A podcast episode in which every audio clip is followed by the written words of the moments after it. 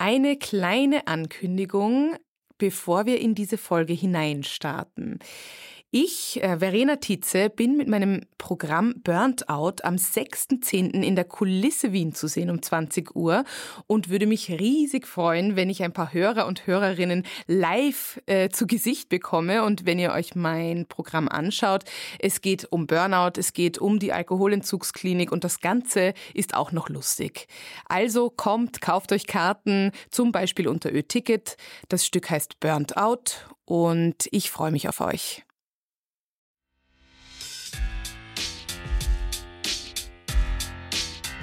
Hallo und herzlich willkommen zu unserem Podcast Im Rausch des Lebens. Einem Podcast, in dem wir uns mit Themen wie Burnout und Sucht beschäftigen, wie man aus diesen unschönen Situationen des Lebens wieder rauskommen kann und wie man glücklich bleiben kann. Mein Name ist Verena Tietze. Ich bin 37 Jahre alt und heute führe ich ein glückliches und erfülltes Leben. Dafür musste ich aber erstmal durch ein Burnout und einen Alkoholentzug. Gemeinsam mit Professor Michael Musalek, Psychiater und Psychotherapeut und Vorstand des Instituts für Sozialästhetik und psychische Gesundheit an der Sigmund Freud Universität, werden wir Folge für Folge Themen aufbereiten, die mich, aber auch so viele Menschen da draußen beschäftigen. Und wir werden eines feststellen, dass der Rausch des Lebens so viel besser sein kann, wenn er nicht aus Alkohol besteht.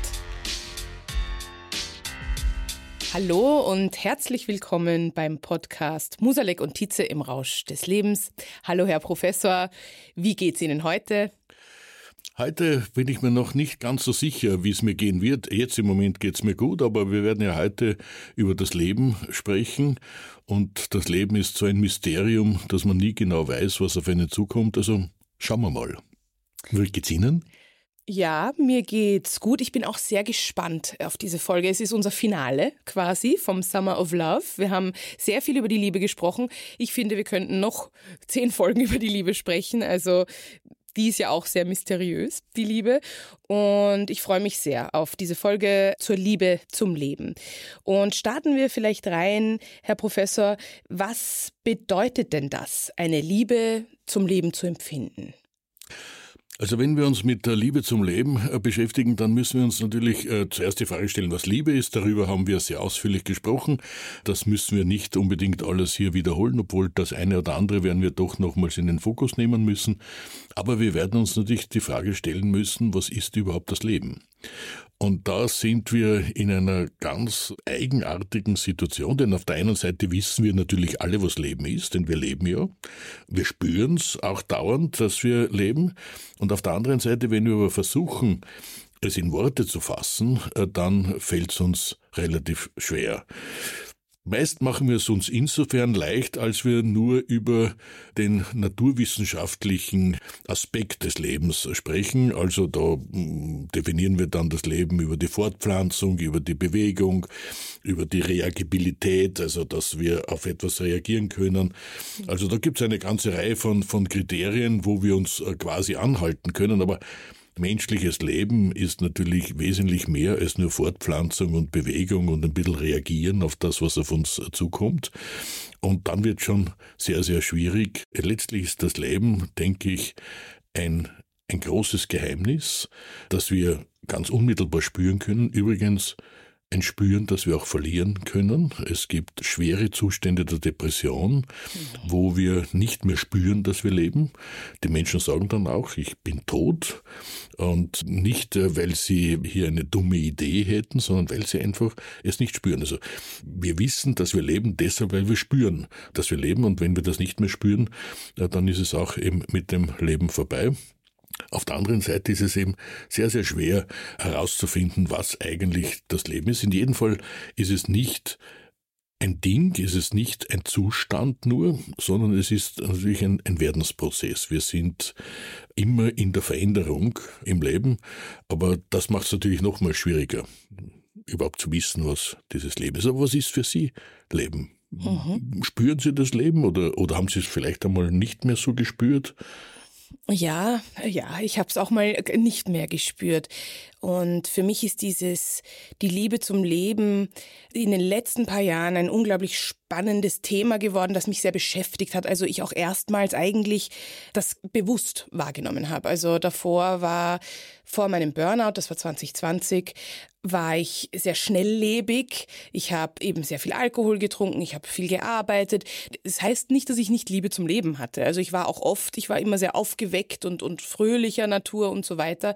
Aber in Wirklichkeit war ich unterliegend sehr geplagt von Ängsten, von Panikattacken. Das war nicht diagnostiziert. Das heißt, ich habe das nicht verstanden, dass ich vielleicht etwas habe, was ich mir auch anschauen möchte, muss. Deswegen ist es ja auch zum Burnout gekommen. Also da ist dann mit einem Knall alles vorbei gewesen. Und also sprich, ich konnte nicht mehr arbeiten, ich konnte nicht mehr äh, mich konzentrieren, ich konnte nicht mehr alleine leben. Ich war nicht überhaupt nicht selbstwirksam, sondern ganz im Gegenteil, ich war irgendwie von meiner Mutter abhängig und da könnte ich sagen, da ist mir wirklich die Liebe zum Leben abhanden gekommen und ich war auch wirklich in einer Depression. Das wurde auch diagnostiziert. Ich meine, Burnout ist ja auch quasi wie, wie eine depressive Verstimmung. Im Endstadium, nicht? Im Endstadium, im, Endsta im Endstadium, also wir okay, haben ja beim Burnout ja. drei Stadien. Am Anfang hat man noch keine Depression, man merkt auch noch gar nicht, dass man im Burnout ist und dann irgendwann einmal merkt man es, dann kommen auch erste körperliche Beschwerden und dann im dritten Stadium, wo man schwer krank ist, das sie leider erreicht haben, ja. das ist dann geprägt wirklich von einer Depression, also von einer Lustlosigkeit, Freudlosigkeit und wo man eben auch das Lebendigsein nicht mehr spürt. Denn wenn wir über genau. Leben sprechen, dann sprechen wir natürlich auch über das Lebendigsein. Und ja. sie waren sicher eine Zeit lang sehr lebendig, haben aber das Leben quasi gar nicht wahrgenommen, weil es ja eine Selbstverständlichkeit ist, übrigens wie die allermeisten Menschen. Genau, genau. Und dann kam die große Krise und für mich hat diese Krise quasi die Liebe zum Leben hervorkatapultiert. Also ich sehe jetzt diese Krise als das größte Glück, was mir jemals passieren konnte und kein Geld der Welt könnte mich davon überzeugen, dass ich mein Leben wieder lebe wie vor ein paar Jahren. Wenn man sagen würde, Verena, ich nehme dir die Krise weg, also quasi diese Reise durchs unfassbar viel Schmerz und eben eine Alkoholsucht, eine, einen Alkoholentzug und einer langen Zeit des Rückzugs. Ich würde das nicht mehr hergeben, weil diese Krise mich irgendwo hin katapultiert hat, wo ich plötzlich ganz viel Liebe zum Leben empfinde. Ich habe das schon öfters mal erzählt, aber ähm, in der Entzugsklinik bin ich immer wieder in den Wald gegangen und da gab es dann Minimomente, also es war sehr, sehr dunkel alles, aber es gab dann auch schon Minimomente, wo ich eine Raupe gesehen habe und ich in diesem Moment wie pures Glück empfunden habe wie noch nie zuvor oder so hat es sich für mich angefühlt. Also und seitdem arbeite ich daran, dass ich immer mehr Liebe fürs Leben entwickle. Also ich habe das Gefühl, es ist auch etwas sehr Aktives. Also dass ich sehr aktiv daran arbeiten kann, dass ich immer mehr auch die Liebe zum Leben entwickle. Sei es durch Hobbys, sei es durch Sport, sei es durch schöne Momente, die ich mir bewusst nehme, wo ich bewusst eben in der Natur bin. Und ja, also das ist für mich eine eine ganz neue Form zu leben. Meinen Sie, also jetzt von meiner Geschichte her, macht das Sinn, zum Beispiel auch, dass diese Krise das in mir so hervorgerufen hat? Es ist ganz typisch, dass wir dann, wenn wir in massive Krisen geraten, uns überhaupt erst bewusst werden, dass wir leben, also dass wir uns auch mit unserem Leben selbst beschäftigen. Denn meist ähm, läuft ja das Leben so ab oder über weite Strecken läuft es so ab, dass wir in einer gewissen Komfortzone uns befinden. Es geht halt ein Tag nach dem anderen, wir haben gewisse Routinen und merken überhaupt gar nicht, was das Leben ist. Wenn aber dann es zu einem Einbruch kommt, dann wird es uns plötzlich bewusst, dann spüren wir es auch. Mhm. Meist eben sehr, sehr schmerzhaft. Und dann passiert etwas, was äh, sehr wichtig ist, äh, dass wir uns es immer vor Augen halten. Eine Krise bedeutet nicht, dass ich nachher Liebe zum Leben habe, sondern dass ich die Chance habe, mhm. das zu entwickeln. Und das waren schon Sie, die das gemacht hat, denn äh, Sie hätten genauso gut auch in dieser Krise sein können und wären äh, dann in den Wald gegangen und hätten außer Dunkelheit nichts gesehen und hätten auch die Raupe überhaupt gar nicht bemerkt. Sie haben einfach Ihre Aufmerksamkeit und auch ihre Achtsamkeit äh, letztlich in ganz andere Bahnen äh, geleitet und damit sich selbst die Möglichkeit gegeben, das auch wirklich zu erleben. Ich sage das deshalb, weil so viele Menschen glauben, auch jetzt diese großen Krisen, in ja. denen wir hier äh, stecken, dass die schon etwas bewirken. Die bewirken gar nichts, okay. wenn wir nichts draus machen. Die ganze Covid-Krise, äh, wenn wir das tun, was ja eigentlich der größte Anschlag ist, den man sich nur vorstellen kann, nämlich was viele Leute sagen, hoffentlich wird alles wieder so wie früher. Das mhm. ist eigentlich das Furchtbarste, was man bei einer Krise äh, sagen kann. Man kann nur sagen, hoffentlich wird nichts mehr so wie früher, hoffentlich wird alles viel besser. Ja. Und dann gebe ich mir die Chance eben auch wirklich an diesem besser, an diesem schöner arbeiten zu können. Und diese Chance haben sie sich gegeben und daher haben sie auch diese Raupe gesehen. Sonst würde diese Raupe zwar genauso da sein, denn das Schöne ist ja nicht abgeschafft, auch in furchtbarsten Zeiten, aber sie hätten es ganz sicher nicht gesehen. Also Gratulation, mhm, dass sie sich hier mhm. geöffnet haben, um eben das zuzulassen und dann auch weiterzuentwickeln. Mhm. Genau, weiterzuentwickeln. Es ist nämlich eigentlich fast tägliche Arbeit. Also es ist sehr viel Energie, die ich da reingesteckt habe und immer noch reinstecke. Ich merke auch, wenn ich zum Beispiel jetzt ein paar Tage oder eine Woche habe, wo ich mich nicht um mich kümmere oder nicht aktiv bin, aktiv meine ich entweder ich meditiere oder ich tue mir etwas Gutes bewusst und wenn das ein langes Bad ist oder zehn Minuten, die ich mich auf eine Parkbank setze im Volksgarten und ein bisschen durch die Gegend schaue. Also das sind ja alles sehr bewusste Tools quasi, die ich nutze, um weiterhin dran zu bleiben und ich habe natürlich trotzdem ständig immer wieder schlechtere Tage, bessere Tage, das ist nun mal so. Aber das Schlüsselwort ist, glaube ich, hier schon aktiv dranbleiben und nicht, ich lehne mich zurück, ändere nichts an meinem Leben und hoffe, dass die Liebe zum Leben mich findet. Oder? Also Liebe zum Leben ist nicht etwas, was man quasi akquirieren kann, sondern was heißt Liebe zum Leben? Liebe zum Leben heißt liebevoller Umgang mit dem Leben und mhm. liebevoller Umgang mit dem Leben heißt wieder liebevoller Umgang mit mir.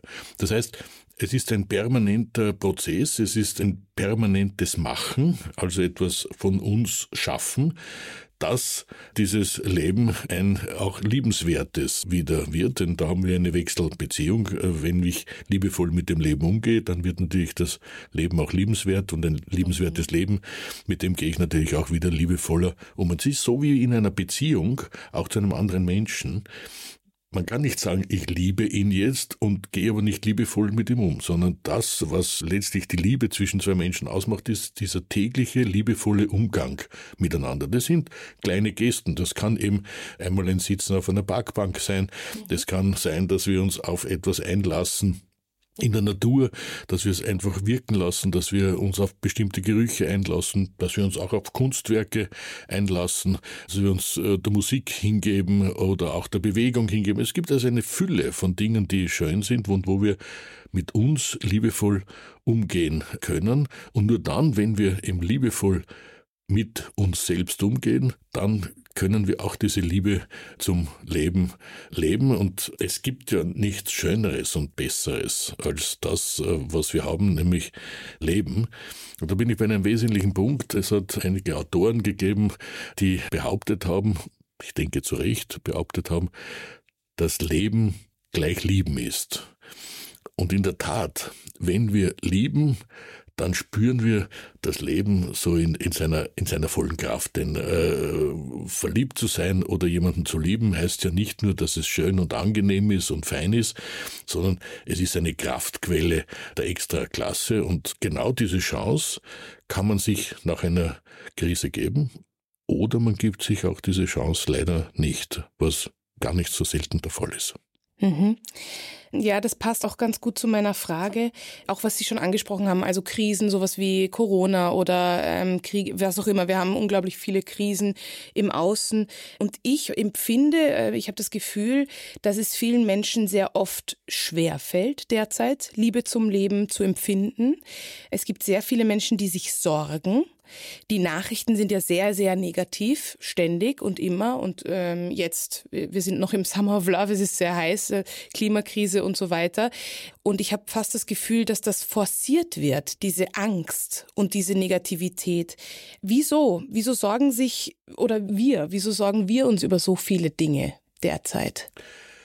Wir sorgen uns über viele Dinge deshalb, weil wir auf der einen Seite auch wirklich viele Dinge haben, die uns mit Sorgen erfüllen können. Ja. Es ist nicht so, dass wir uns das alles einbilden, sondern es gibt ganz reale Probleme, die es eben auch vor kurzem einfach schlicht noch nicht gegeben hat. Es hat äh, keinen Krieg vor der Haustüre gegeben, jetzt abgesehen vom früheren Jugoslawienkrieg, aber das ist auch schon wieder eine Zeit her. Also das ist etwas, was über uns gekommen ist. Wir haben eine solche Pandemie, in diesem Maße ähm, nie erlebt, nämlich unsere Generation äh, nie erlebt. Das kennen wir aus den Geschichtsbüchern, aus der Pest und etwas Ähnlichem, aber, aber im Prinzip wir selbst haben es nicht erlebt. Aber auch die Krisen natürlich auch die ökologische Krise, äh, äh, die sich immer mehr zuspitzt. Da haben wir lange Zeit wegschauen können.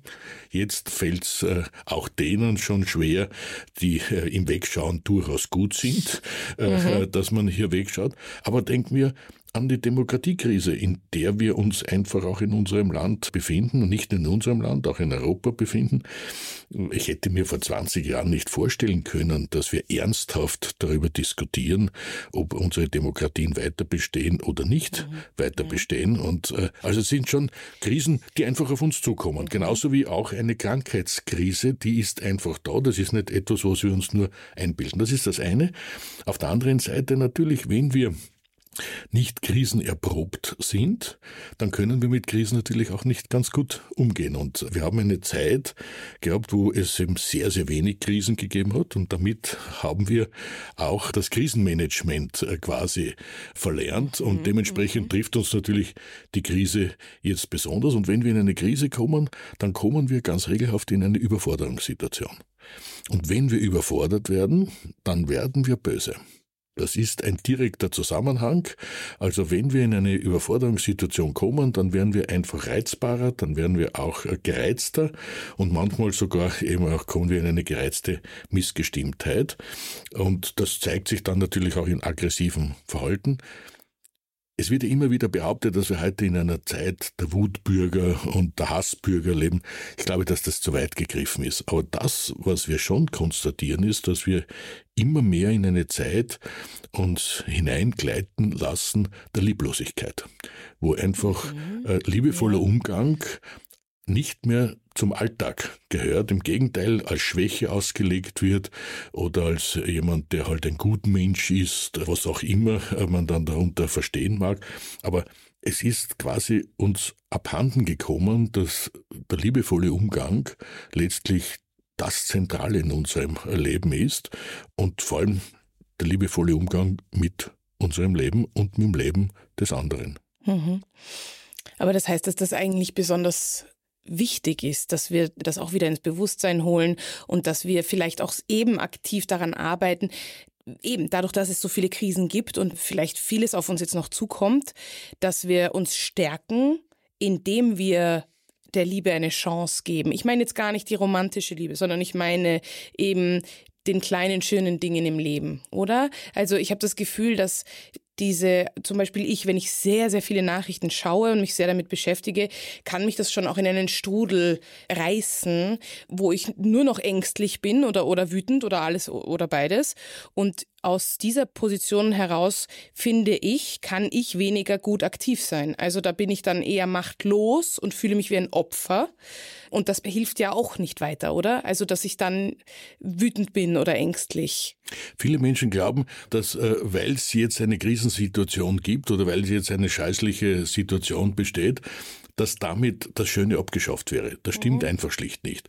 Sondern wir verlieren es einfach aus dem Fokus. Wir sind so gebannt von all diesen negativen Nachrichten, dass wir einfach nicht mehr merken, was es alles an Schönen gibt. Und das müssen wir einfach wieder lernen. Wir müssen einfach lernen, hinzuschauen.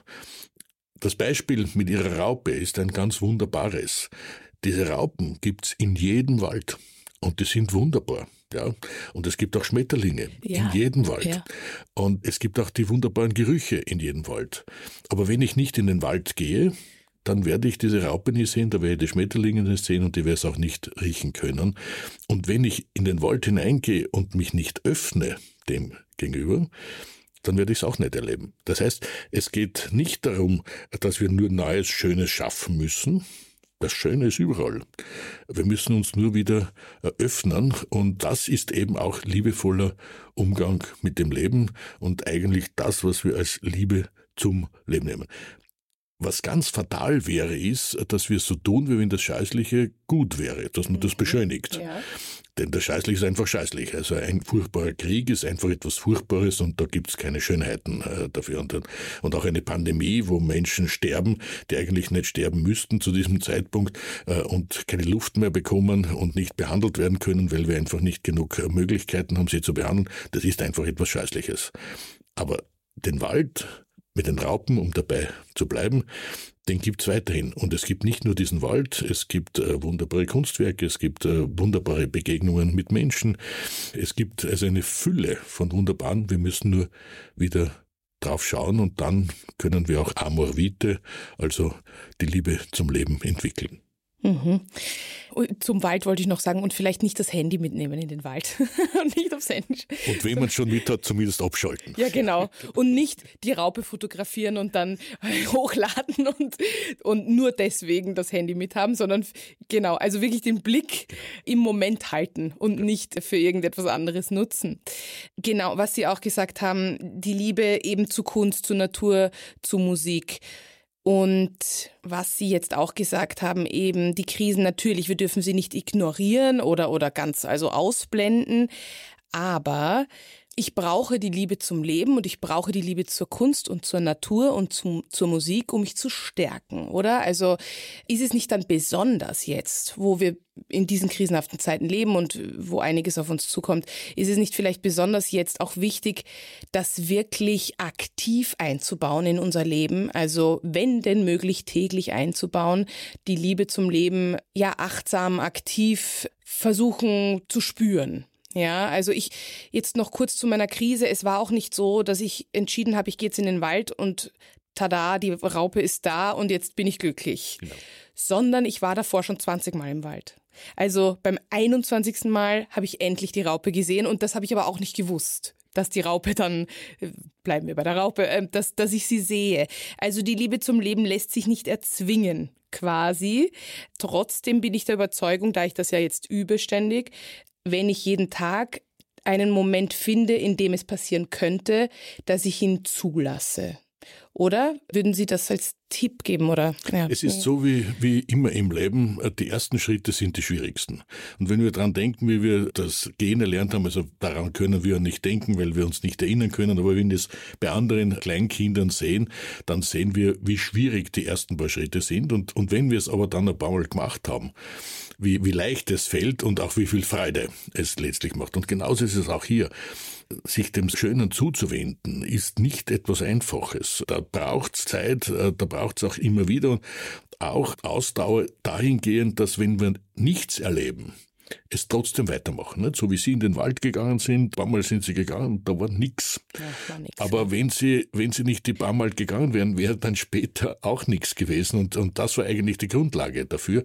Und genauso ist wie beim Gehen, auch dieses Hinfallen ist etwas, also dieses Scheitern ist etwas Wesentliches. Äh, jeder von uns ist hingefallen bei den ersten Schritten ein paar Mal. Und das ist auch notwendig, um dann eben äh, irgendwann einmal so viel Gleichgewicht zu haben, dass wir nicht mehr hinfallen. Und genauso ist es auch beim Erleben des Schönen. Wir müssen uns also darauf einlassen, wir müssen uns eine Chance geben. Am besten zumindest einmal am Tag als Arzt sage ich, dreimal am Tag ist besser, also okay, so wie bei einer ja. Tablette. Ja, also durchaus, ja. Äh, es kann nicht so viel sein. Wunderbar am Schönen ist übrigens, es gibt praktisch keine Überdosierungen. Nein. Also man kann durchaus, man kann durchaus auch höher dosieren, also keine Frage.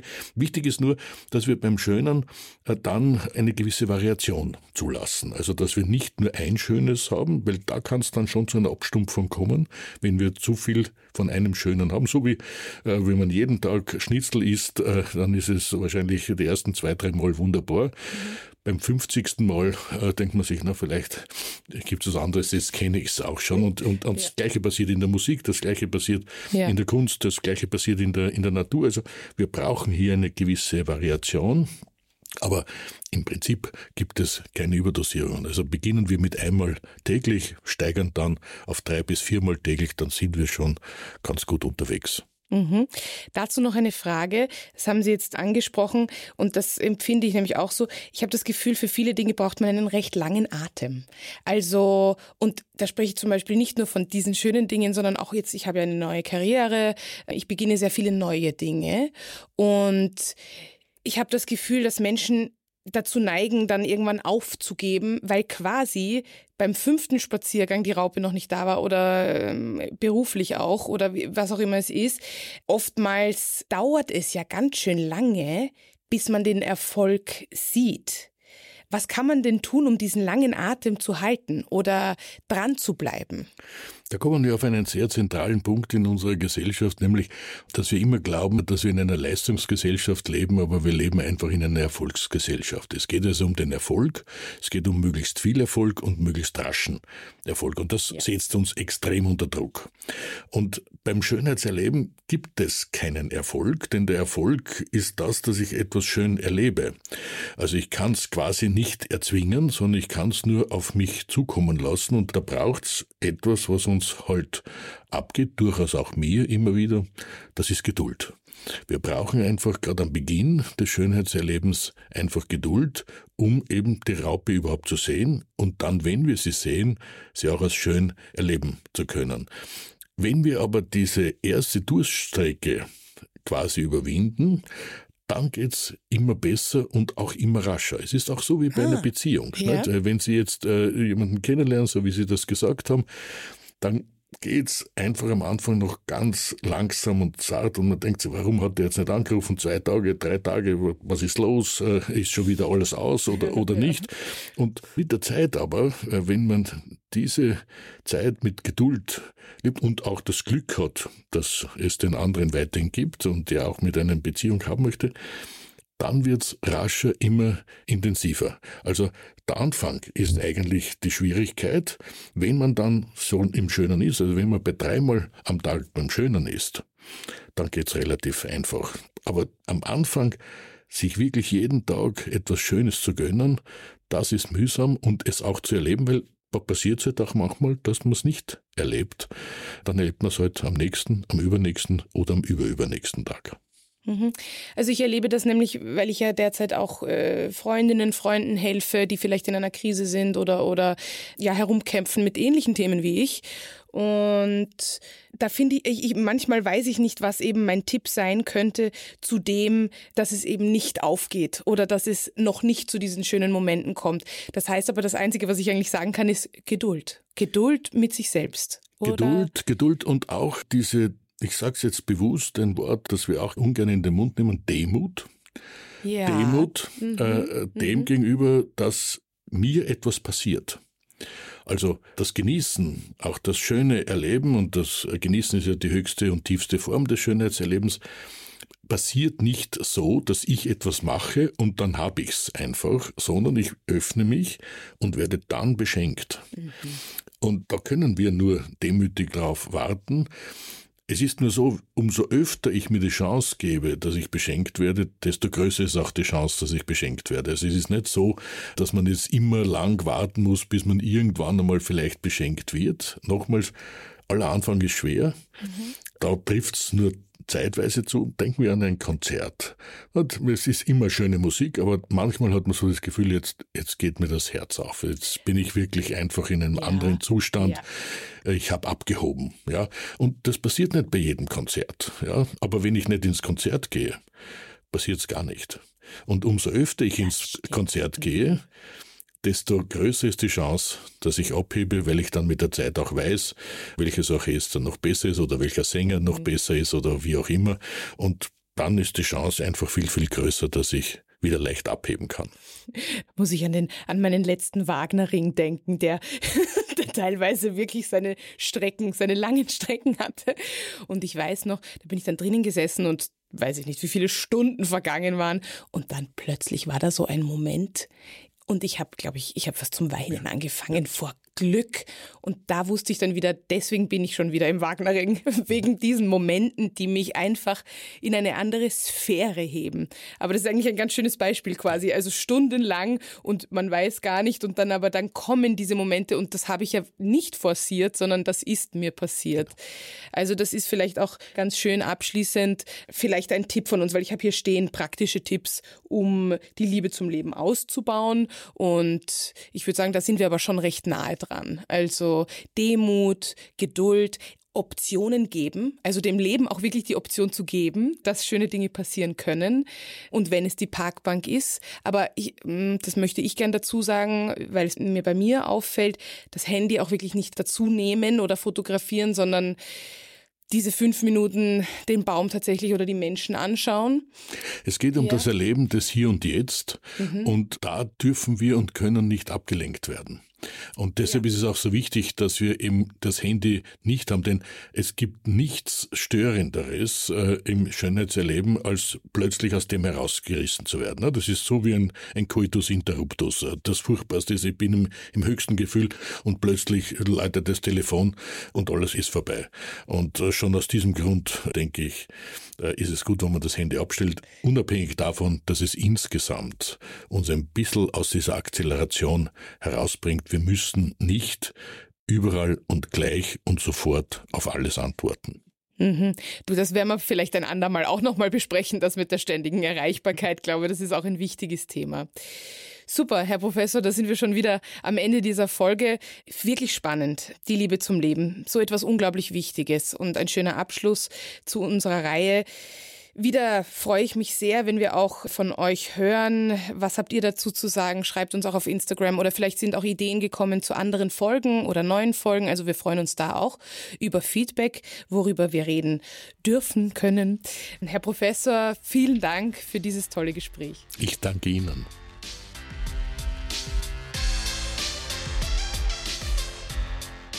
Musalek und Tietze im Rausch des Lebens ist eine Produktion von Happy House Media. Der Podcast wird produziert von Tatjana Lukasch und Asta Gretschi-Bester.